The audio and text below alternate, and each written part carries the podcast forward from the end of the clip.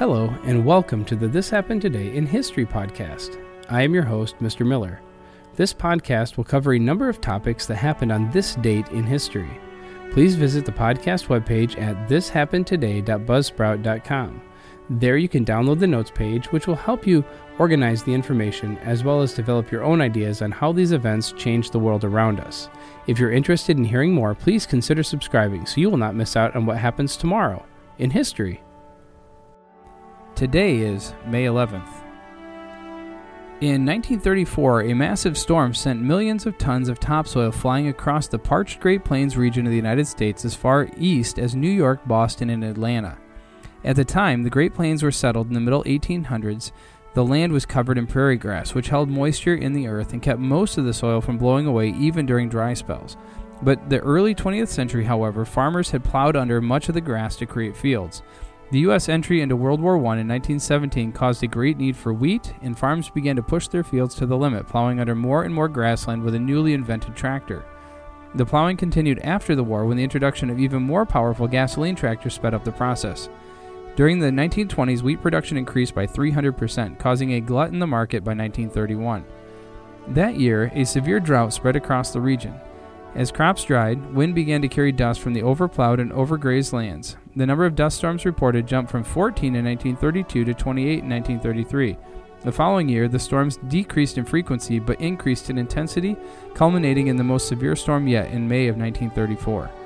Over a period of two days, high level winds caught and carried some 350 million tons of silt all the way from the Great Northern Plains to the eastern seaboard. According to the New York Times, dust lodged itself in the eyes and throats of weeping and coughing New Yorkers.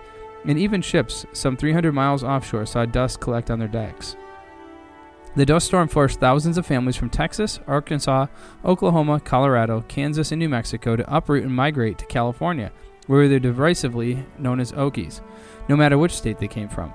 These transplants found life out west not much easier than what they had left, as hard work or as work was scarce and pay meager during the w- most worst years of the Great Depression. Another massive storm on April 15, 1935, known as Black Sunday, brought even more attention to the desperate situation in the Great Plains region, which reporter Robert Geiger called the Dust Bowl.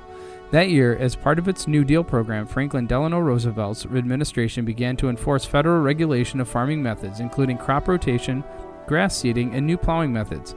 This worked to a point, reducing dust storms by up to 65%, but only the end of the drought in the fall of 1939 would truly bring relief.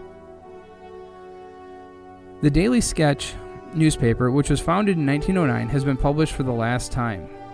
Enclosed in today's souvenir issue was a copy of its sister paper, the Daily Mail, to which owners Harmsworth Publications hope former sketch readers will now switch. However, production of the last copies of the sketch was held up by an industrial dispute over manning of the printing presses. At its peak, the Daily Sketch received a circulation of 1.3 million copies a day, but in recent years, readership of the paper has been in decline. The sketch's fate was sealed two months ago when Harmsworth Publications announced plans to shut down the paper. Although the exact date was closely guarded secret until recently, the closure has resulted in more than 800 people being made redundant. They are now among 1,700 being laid off by the Associated Newspapers, Harmsworth parent company. But the former editor of the sketch, David English, remains with the company. He was appointed the director of Daily Mail after Sketch's closure was announced. Associated Newspapers is now pinning its hopes on the revamped Daily Mail capturing Sketch's market. Earlier this month, the Mail was transformed from the broadsheet into a tabloid and has been taken on many of Sketch's features, such as the Peanuts cartoon strip. The new Mail's success is even more crucial for Harmsworth's survival given it publishes the loss making Evening News. The Mail's main competitor for Sketch's re- readers is widely regarded to be the Daily Express. The Express's new editor, Ian McColl, is expected to take the paper further to the right and thus encroach on ground traditionally occupied by the Mail. The latest developments are another twist in the ongoing battle of the tabloids, which began when Rupert Murdoch took over The Sun two years ago.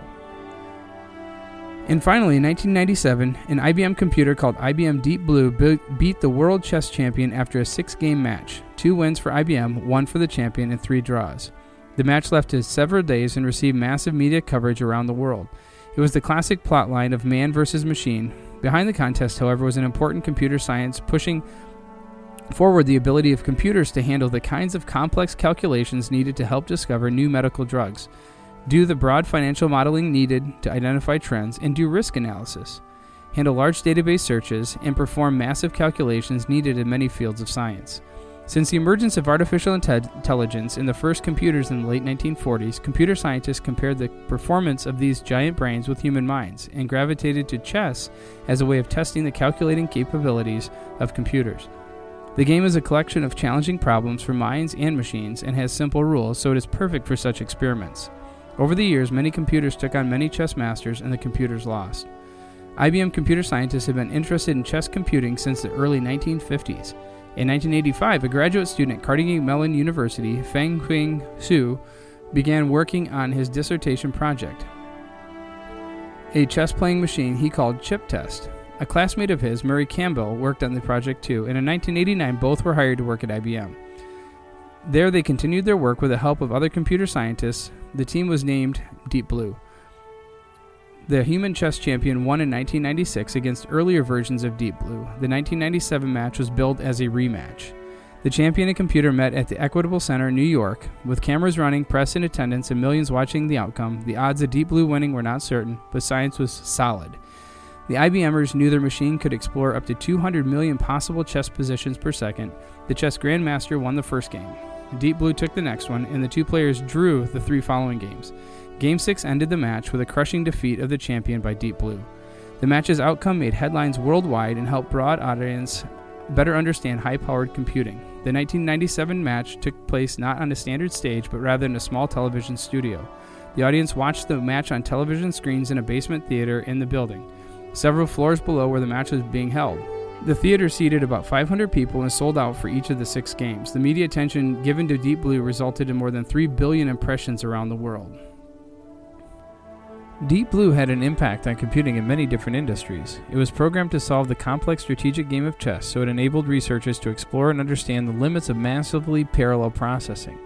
This research gave developers insight into ways they could design a computer to tackle pro- complex problems in other fields, using deep knowledge to analyze a higher number of possible solutions.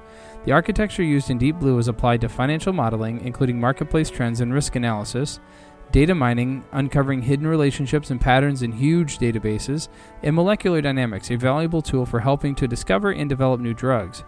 Uh, ultimately, Deep Blue was retired to the Smithsonian Museum in Washington, D.C., but IBM went on to build new kinds of massively parallel computers, such as IBM Blue Gene. The Deep Blue project inspired a more recent grand challenge at IBM, building a computer that could beat the champions at more complicated game, Jeopardy! Over three nights in February of 2011, this machine named Watson took on two of the all time most successful human players of the game and beat them in front of millions of television viewers. The technology in Watson was a substantial step forward from Deep Blue and earlier machines because it had software that could process and reason about natural language, then rely on the massive supply of information poured into it from the months before the competition. Watson demonstrated that a whole new generation of human machine interactions will be possible. You have been listening to the This Happened Today in History podcast. I thank you for listening and I hope that you have enjoyed learning about historical events from the past. Thank you to the following websites for their information regarding today's topics